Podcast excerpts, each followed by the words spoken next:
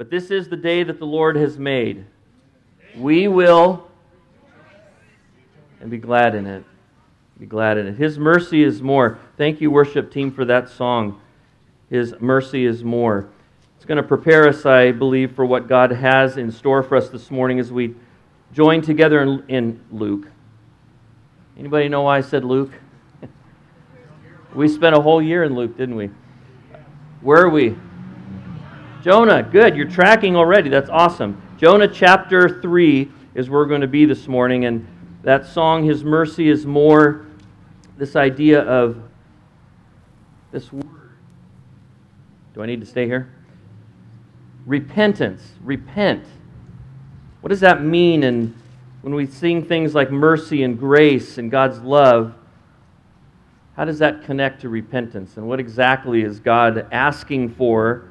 What exactly is He looking for when He speaks to us about repentance? That's where we're going to go this morning as we move through Luke chapter 3.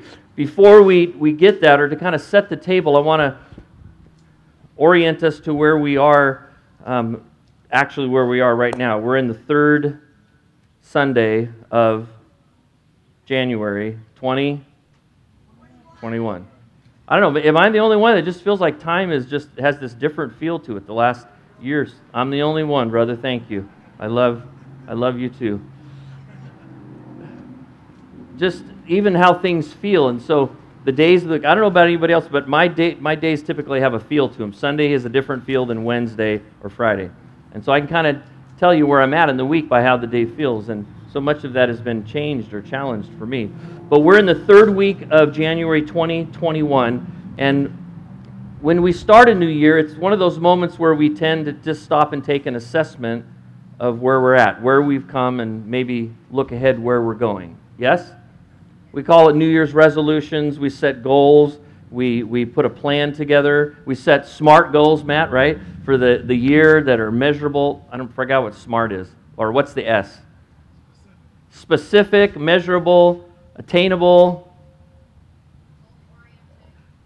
Is that right? Results. Oh, results. I said Matt's voice sounded really funny there. He was like, had helium or something. Results oriented. Thank you. And what's the T? Timely. So, this is the time of year when we tend to do that. We tend to look at where we've been and where we're going. And so, one of the things that we like to do as a church is we do that collectively as the body of Christ, this local body. And so, we look back and we've done some of that, and we look ahead. We've done some of that. And I want to do a little bit more of that this morning as we look at Jonah chapter 3. In John chapter 13, a familiar verse to many of us, Jesus is speaking to his disciples, and he said, I give you a new command love one another. Now, the command to love one another is not the new part, is it? Deuteronomy tells us, right, to love God with all that we are, and then Leviticus said to love your neighbor. Jesus would affirm that. Love, loving others is not a new thing to Jesus and his disciples. Would you agree? But there is something new to this command. I give you a new command love one another just as I have loved you. See, that part's new because now God had lived on this earth. Jesus had walked the earth and he had revealed to, to creation the Father, who God is. And he did it with his teaching, with his miracles, with his life, with his words, with his interaction. Are you not intrigued when you read the gospel how Jesus interacted with people? Come on. It's hard for me to read that. Not I have people like that in my life that person that he interacted with, or that person, or that group of people. There's people like that today, yes? Every character in, in the Gospels, we can find people in that same setting, in that same mindset today. And then I look at Jesus and I watch, wow, look how he responded in that moment. And then I have to look in the mirror and go, ah, that's not how I responded. He has shown us, he'd shown his disciples intimately something that had never been seen before. What love really looked like, what love is.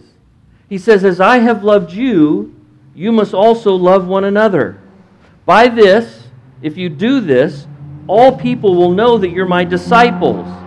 Now that's a really loaded statement. There's so much there. What he and they probably understood it initially more than we do when we hear it. He's basically saying a disciple is someone who imitates, follows, mimics a master. Even the idea of master is a little foreign to us and offensive sometimes. Somebody that has the authority in life to tell us how to live, how not to live, what to be, not to be, and we submit to that authority and we say, We're going to follow you in every way. We're going to speak your words, we're going to imitate your actions, your attitude. You remember the Sermon on the Mount? And Jesus addressing that crowd, and he, he made it very clear I'm not just talking about the external. He's not saying, I want you to dress like me. He really talked about the inner person, or he talked about the inside out, didn't he? Change me from the inside out. Attitudes, heart attitudes, and values and priorities. He says, This is what it means to follow me, to imitate me, to be my disciple. He said to his disciples, This is how people will know that it's more than just a claim. I'm a Christian.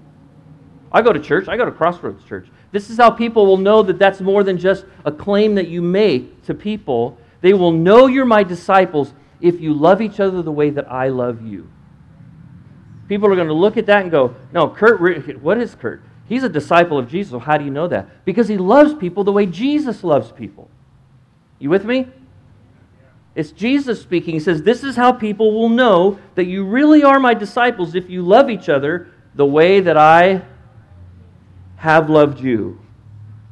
1 John 4 9, one of those disciples would write later in, later in his, one of his letters, We love because he first loved us.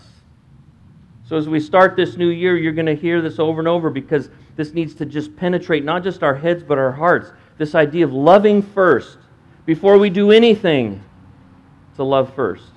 You know, I'll tell you how God's working in my life already along these lines. I have grandkids, and they come over on Tuesdays, and we have a great time. But I can tell you about mid afternoon that I'm just a little bit. Okay. I'm texting my, my, my children, hey, so when you, when you come in to get the kids today? You're awesome kids. And my grandkids are great. It's, it's not the grandkids, they're grandkids. They're, they're the age appropriate to their various ages. It's Papa.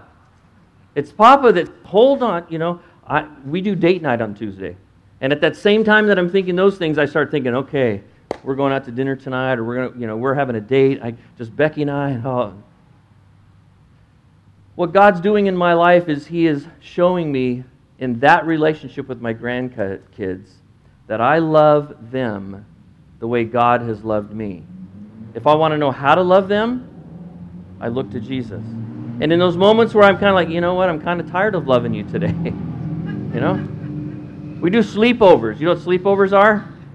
And about 10:30 at night, why aren't these kids in bed?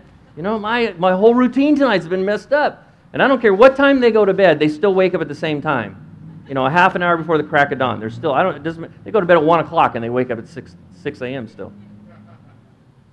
We love because he first loved us. I have this privilege of being in my children, my grandchildren's life so that I can show them the love of Jesus in the way that he has loved me. And I find myself using this phrase I'm about to react to something.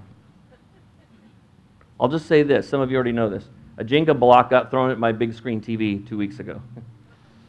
yeah, I was right. It's really fun watching football because there's about six inches here and about four inches here that goes across to that whatever play happens in there, like the like the catch or whatever, I have no idea what happened. Did he catch it? Did he drop it? Did he score? I don't know because it's behind that six inches I can't see anymore. When that happened, this came to mind. Okay, what are you going to do, Papa? And all the grandkids were there watching. What's Papa going to do? And what came into my head, am I going to love first? Are there going to be consequences? Yeah. My, my, the, the, the person, the, the, the defendant, felt horrible and he, he had $50 saved up and he says, Papa, you can have my $50 and then I'll work the rest of my life to pay off the rest of it. So I said, Yes, you will.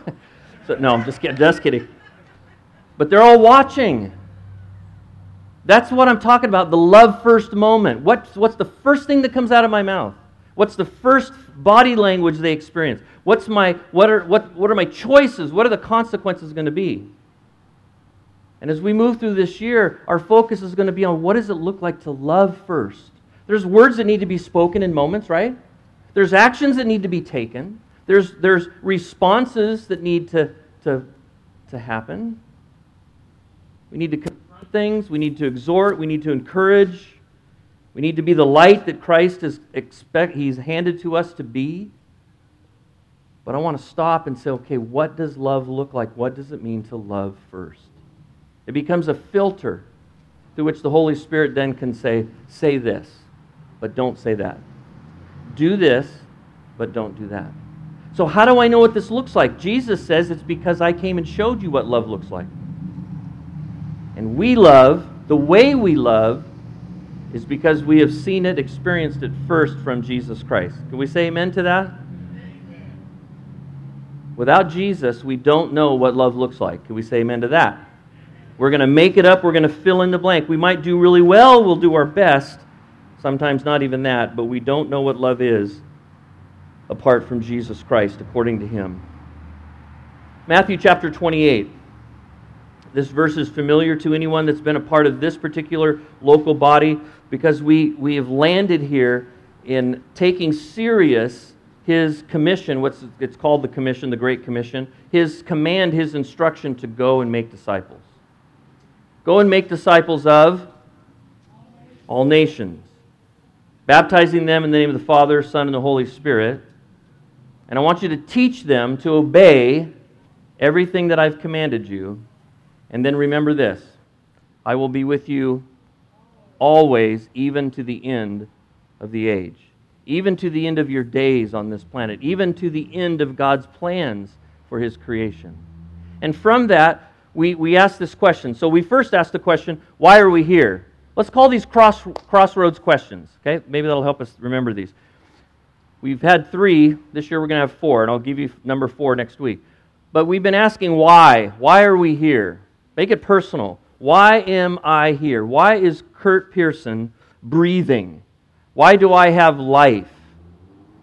And I believe the message is clear from the Word of God. As a follower of Jesus, as a disciple who's going to love others as Christ has loved me. My why is that I'm here to make disciples.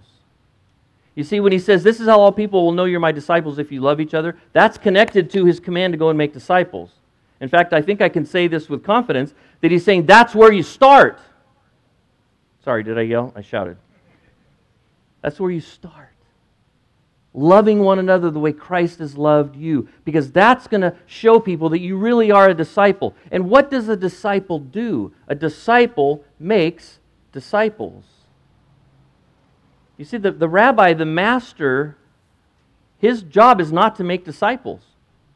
He goes around, he teaches, he, he in Jesus' case, as, as God in human form, he did miracles. He, he had a specific revelation that he gave us of who the Father is and what the kingdom of God looked like.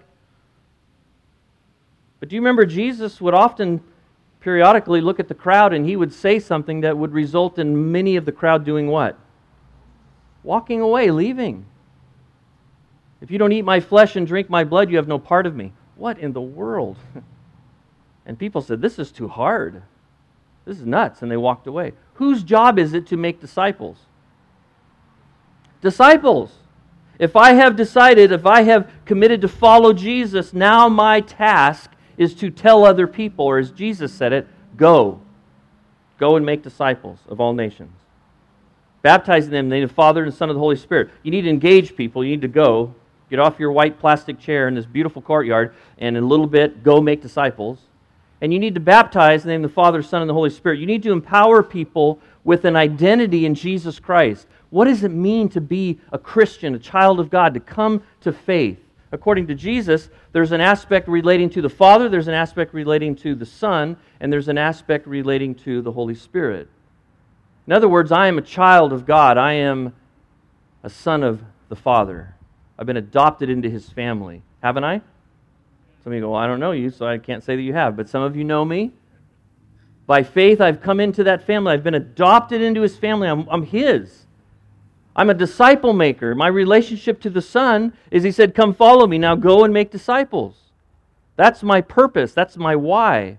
And I am a temple of the Holy Spirit. The Holy Spirit moves in and He lives inside of me. Believe it or not, He's still working to completely reveal God in me. I'm still a work in progress. But isn't the Bible clear that the Holy Spirit has moved in, so the power from within is there for me to grow and to change, to fulfill my why? Why am I here? To make disciples. Question number two is how do I do that? We engage, we empower, we equip, and encourage. This morning we're going to look at question number three. And I believe it's found here in Jonah chapter 3. We come to Jonah chapter 3, verse 1. Then the word of the Lord came to Jonah a second time. Now I pause there because some of you need to stop for a second and just recognize what's happening in Jonah's life. We know, we know that Jonah was a prophet of God, he was used by God. God gave him a, a command, instruction, an assignment to go to Nineveh and tell the Ninevites about God. And what did he do? He went to, he went to great extremes to get away from obeying God. And then he got swallowed by a fish, and he prayed in the fish, and the, the fish, and I'm not talking in the fish voice. I know somebody said they liked that last week. I'm not doing that ever again in my life. He gets vomited up on land, and he's there, sitting there. When we look at this scientifically, it's possible that he had no hair left. The stomach acid, whatever is in the fish's stomach, had a, a physical effect on him. Very likely he's a strange looking dude. And he's sitting there, and the word of the Lord came to him what? A what? What? I can't hear you. A second time. What is that? It's grace. It's the grace. It's the loving kindness. In the Hebrew, uh, in the Old Testament, it's the chesed. It's the loving kindness of God. It's not in any way connected to Jonah's worthiness. It's directly connected to what? God's character. Who he is. And God comes to that man sitting there on the shore and dripping with whatever. And he says, I want you to go, like I said before, to Nineveh. And notice what God says. The grace of God continues to be revealed. Go to the great city of Nineveh and proclaim, literally call to it, the message I give you. Now, Bible scholars struggle with this phrase, and I, and I got to be honest, I'm not sure why, because when you just look at the Hebrew, it, it, and I guess I understand why, because it's, it's a little challenging for us, but the great city of Nineveh is this immense city of Elohim. You recognize that word? It's, it's a, and I say this with quotes so you don't misunderstand, it's a generic term or a common term for God, or godlike, or having to do with God. Now you're going to see this phrase a couple times. We see it in Jonah. God is communicating to Jonah, here's my grace, go back a second time, but let me remind you, this city of this there's there's some scholars that believe that at this time Nineveh was the largest population by population city on the planet. It was the capital of Assyria. Sennacherib, the king of, of the Assyrians. It's a massive city. We have, we, we have the ruins. And so sometimes that's where we want to go. A great city, three days. We'll read it in a minute. It's just big.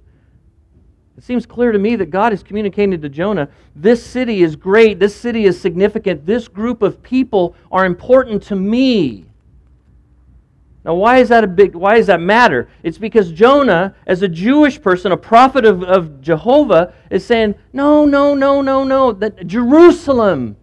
Are you with me? Jerusalem is the city with God's name on it.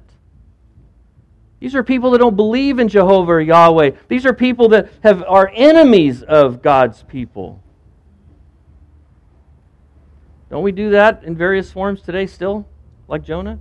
If we're honest, it may not be a city, it might be a city. It might be a city that's known by certain behavior or lifestyle, or it might be a, a group of people that are known that we, we just attach to them a, a behavior or an attitude. It might be appearance. We do it by appearance. And God shows grace in this moment to Jonah by calling him a second time and reminding him that this group of people, that Jonah, I know you don't love and I know you ran away as hard as you could because you didn't want them to know me and experience my grace. But I'm telling you, Jonah, these people matter to me. This city is important to me. This is a great city. I want you to go there and proclaim. I want you to literally call out to it the message I give to you. And look what it says in your Bible the beginning of verse 3. What do you see there? Jonah, he what? He arose. He got up. Now why is that significant? Because let's just be let's be real.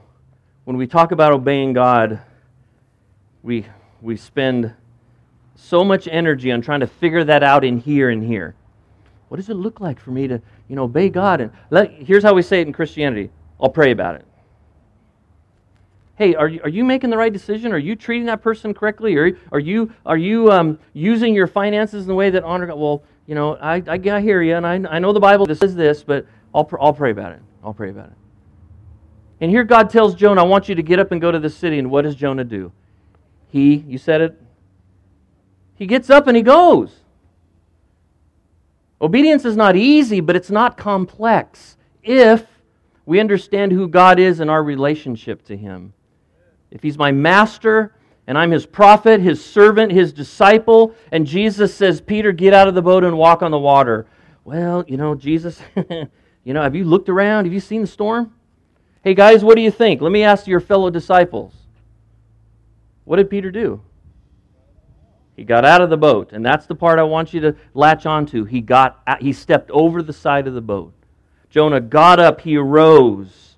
Some translations translate this word in English obeyed. He obeyed the word of the Lord and he went. He got up and he went. Here's let me give you the third question. Who why am I here? How do I do that? Number 3 is who is my responsibility? Who is my responsibility? We have a responsibility as a church body. We're here in Carmichael. This is where we are, Northern California, 2021 in Carmichael. We have a responsibility to this neighborhood to be light, to be salt into this community. But that is that is supported. That's only going to happen if we individually ask the question, okay, what about Kurt? Who am I responsible for? Because I have neighbors, I have coworkers, pray for me. We're really trying to reach out to my coworkers. Get it? Okay. Some of you, you'll get there. We'll hear your laughter in about five minutes. I have coworkers. I have, I have, I have a family. I have grandkids. I have people, places where I. Sh- you with me? Who, who do I have a responsibility to? Who is God asking me to love? Isn't that what te- it is? Everybody, and that's a good answer, Dennis. But it'll never happen if we don't move away from that and make it specific. Because I can't love, I mean, I can love everybody theoretically, but I can only, I, I, have, a, I have a capacity as a physical person in, a, in a, a realm, a scope that He's placed me, just as you with your business. He's placed you in that scope. What does it look like to live, love people in that moment? What does it look like for me to live in the, in the, in the travels, in the circles that I'm in? And that's what Matthew 28, literally in the Greek, it says, as you're going, as you live your life. So, who is that to me? Who was it to Jonah? The Nineveh. It was the Ninevites. Now, don't miss it. We would label them as what? As heathen, right? Worshippers of, of false gods, of idols, living, living lives that were completely given over to, to what we would say vice or pleasures of self. And God comes to Jonah and says, Jonah, I'm going to answer that question. Okay, God, why am I here? I'm a prophet of God. You want me to go? Okay? How do I do that? Get up and go. You're over here where you're not supposed to be. I swallow, got the fish swallow you, he spit you out. Now you're on the shore, wherever that's at, the edge of the Mediterranean. Get up and travel those 500 miles over to Nineveh. It was clear, wasn't it? God spoke to him and said, This is who I want you to love, and this is what it looks like. You go there and you call out and you make my, me, God, known to them. Should we be asking that same question? I'm going to I'm going to suggest, strongly suggest that yes. Who is my responsibility? Who has God placed in my life? Who is God calling me to love? Jonah chapter 3, back there with me, please, into verse 3. Here's this phrase again Nineveh was a very important city, a great city to God, to Elohim. And a visit required three days. Now, some believe the, the, the greatness had to do with size, but particularly that there were so many, it was, it was, it was probably four cities in that area that were kind of, kind of like you know, Sacramento, but you never know when you're leaving Sacramento and then you hit what? Carmichael, and then at some point you hit Fair Oaks, or you know what I mean? We're just, this area, this valley, if you will, that its size was connected to how many temples and places of worship there was for people to go and perform their acts of worship to these various gods. It was a very significant city uh, culturally. It was a very significant city um, politically, world power wise, because of the Assyrian Empire Sorry, blank there. I was trying to think of what the word was. The Syrian Empire that had conquered all these people, this was the seat of government. And it required three days to explore it, to go through it, potentially. On the first day Jonah started, he started walking into the city. And you see what your Bible says? He proclaimed the word for call out. He called out to the people of Nineveh this message. And you're going to wish that your pastor was Jonah because here's his message. You ready? See it? Look at your Bible. 40 more days and Nineveh will be overturned. Let's close in prayer. 40 more days and judgment is coming. You got 40 days to repent. You got 40 days to change your ways. 40 days and God is going to reveal himself to you through his judgment of this city. Now, you're really going to wish that Jonah was your pastor or one of your teaching pastors because look at the response to his message. The Ninevites believed God. They believed this message was from God, and they believed that it had credibility, and that in 40 days God was going to judge them, and they better do something. They believed it. And they declared a fast. Here's their, their response We're all going to stop eating and drinking, all of them, from the greatest to the least. We're going to take off our normal clothes, and we're going to put on sackcloth. We're going to put on um, I used to say gunny sack, but nobody knows what that is, do we? What's a burlap? Thank you. They're just gonna we're gonna put on rough, sewn together sacks. We're going to put on garbage bags. We're going to take black garbage bags, cut a hole and two arms, and we're going to put those on. Everybody. We're just going to, oh, we're going to, we're not going to, we're not going to put on perfume. We're not going to wash our hair. We're not going to do any hygiene. What's going to happen? Every way we, where we turn, this culture, their culture, all we're going to see is people fasting and mourning and dressed in these terrible clothes. When the news reached the king of Nineveh, as of course it would, he rose from his throne. Interesting, same Hebrew phrase as Jonah getting up and going. He arose from his throne. He responds to what he hears. He takes off his own royal garments, which were probably nicer than everybody else's, and he covers himself with sackcloth. And he sits down in the dust. And then he calls his scribes and he says, I, I need to make a statement. He issued a proclamation. It's a law. When the king of Nineveh issued a, a, proclamation. It wasn't a great suggestion, it was the law. He issued a proclamation to Nineveh By the decree of the king and his nobles, let man and beast, animals, be covered with sackcloth. Let everyone call urgently on God. Let them give up their evil ways and their violence. Who knows? But maybe God will relent. In the Hebrew, this word has the idea of repentance. Don't miss this. God associates himself with this idea of turning, relenting, repenting, and with compassion, he will change the direction he was going to go at the end of 40 days. And because of his compassion, he will turn from that anger, his fierce anger, his righteous anger, and we won't perish. What is going on? They're repenting. It's something that I think in 2020, Westerners we, and Christians particularly, we struggle with this on purpose, by choice, or maybe ignorance. But we have a hard time with the concept of repentance. Why is that? Well, let me, let me just make some, share some thoughts here. What's, let me break down repentance. And you might want to write these down if you're a note taker. Number one, they believed God's message. That's the beginning of repentance. They believed God's message. What does that mean? It means that they believed this message 40 days and judgment is coming, that it was coming from God. And they had an obligation to this God to obey Him, to respond to it. It had weight because it was coming from God. If I went to down, down, well, if I went up to the street corner here and I just had a big sign and I said, "Repent, 40 days, judgment is coming," I know what you all would do. I know what the news would do. I know what Christians would do. We've seen it, right? You love me, you'd call, you'd get a, like a 5150, I think it's called. You'd have me committed, you know, and you'd pray for me. Because you would not believe that that was from God, would you? We would struggle with that. Maybe that's a better way to say it. Are you sure, Kurt? Are you sure you heard from God? When we read it in the Word of God, do we not struggle sometimes? Is that real? As a Christian, of course, yes, that's okay, that's what God says. I'll pray about it. Because I'm not really forgive my enemies, love the least, lay down my life for my friends, love my wife like Jesus loved the church. Hold on, Jesus died. You're telling me to die? Yes. Whatever it takes to love her. Oh boy, sounds good on paper. In fact, I probably have a plaque in my house. It's in my Bible, it's highlighted.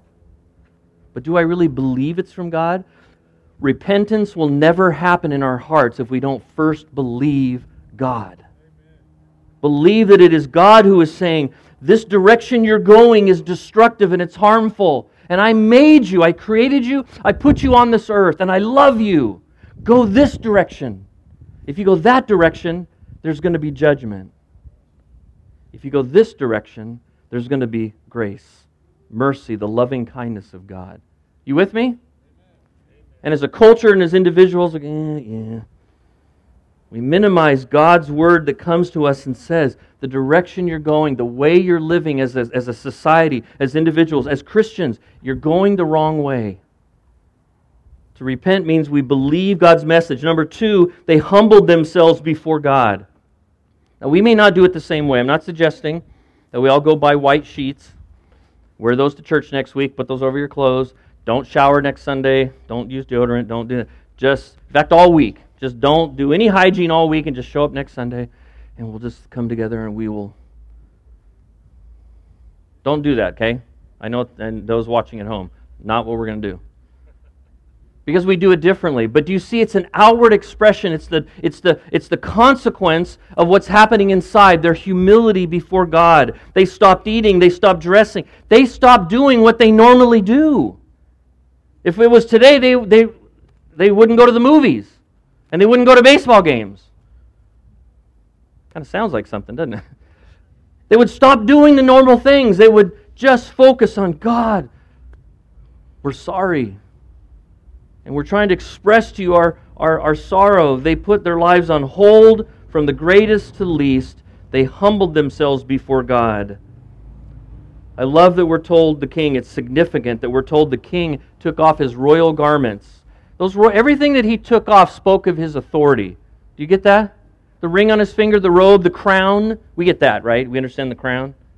No? You don't watch PBS or any of the, those kind of shows from England? You with me? You awake? Is it warm? It's warm, huh? Do we need to jump up do calisthenics? Okay, we won't do that. That would be an outward expression of humility. Everything he wore were, were, were testimonies to his authority. He was the king of Assyria, the greatest nation empire on the planet at the time. Nobody had stood up to them so far. He took it all off. He laid it all down and he put on the sackcloth. They humbled themselves before God. Number three, they cried out to God for mercy. They cried out to God for mercy. The king said, Let's call urgently on God. All of us just cry. I don't know what to say. I don't even know his name. Maybe they did, maybe they didn't. Maybe Jonah told them it was Yahweh, it was Jehovah. I don't know. But the God that Jonah represented, that came with the message that said, We got 40 days, prompted the people, the king on down, to say, We need to call on God urgently. We need to cry out to him. Why? Because right now we got judgment coming, and we want to experience grace and mercy from God. They cried out to God for mercy, and finally, number four, they turned away from their sin. They turned away from their sin. They repented.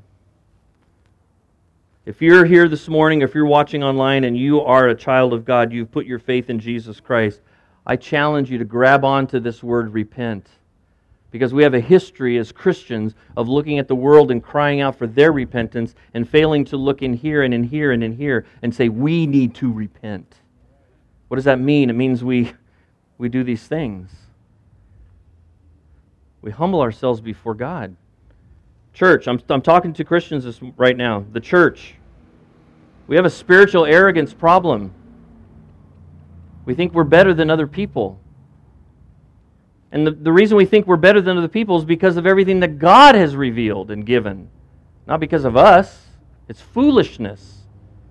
And it hinders God. It gets in the way of what God wants to do in His people and through His people, just as it did in Jonah it will have the same impact on us. We need to humble ourselves before God. We need to cry out to Him, and we need to turn away from our sin.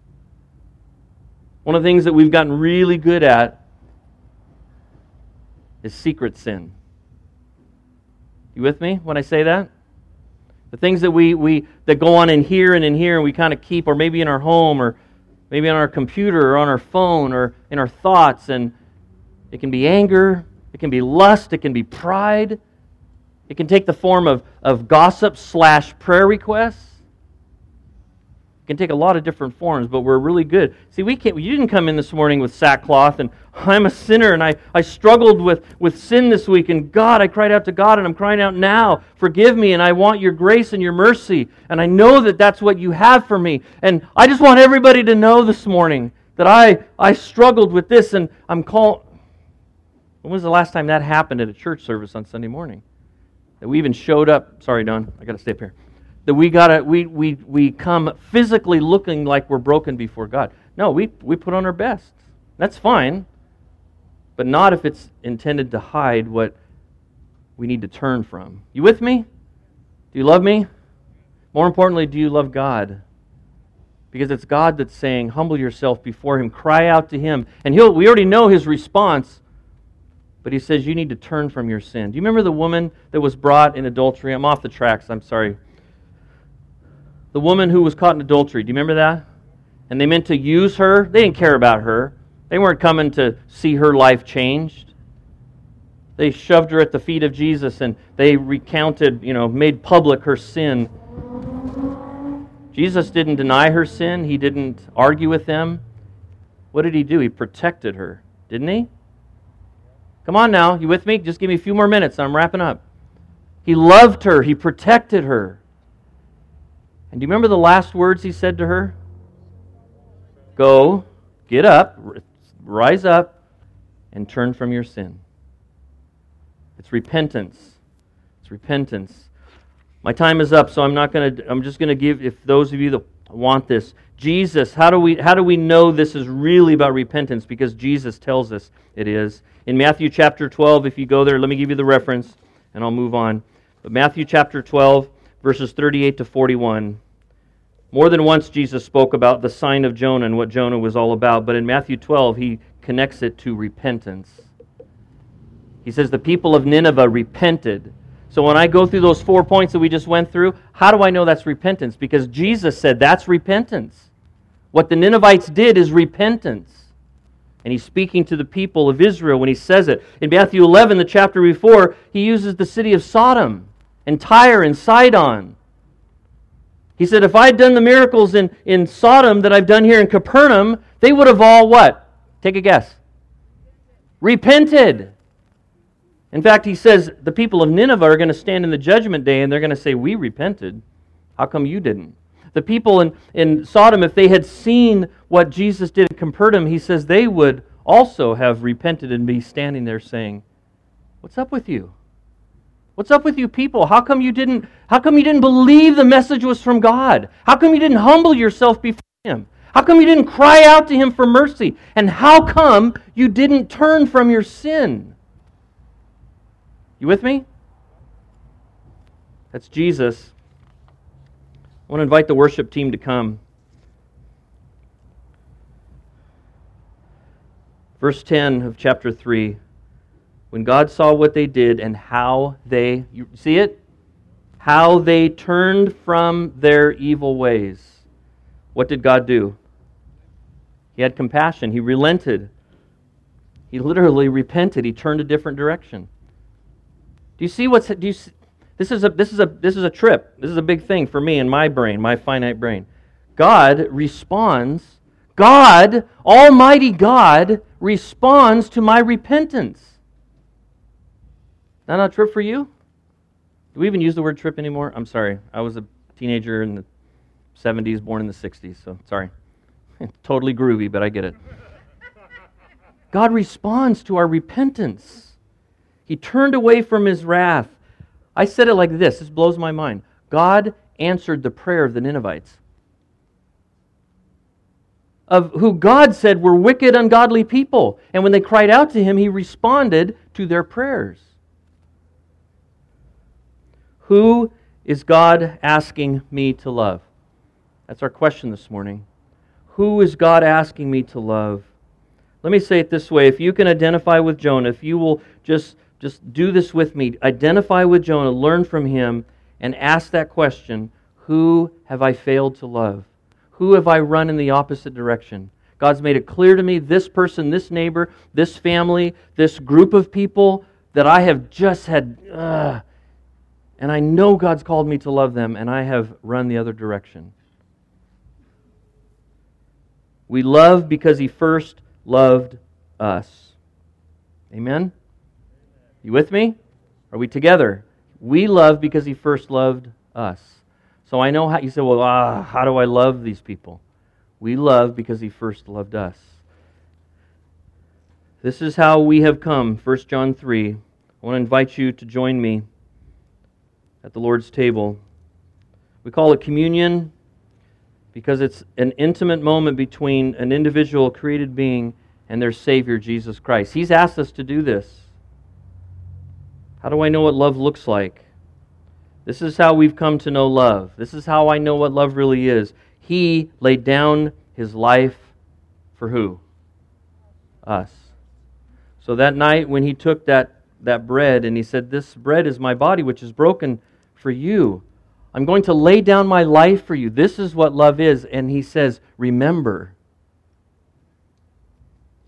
So, as his disciple, if you're a disciple of Jesus, I invite you to respond to his invitation to take the bread and eat and remember what love looks like.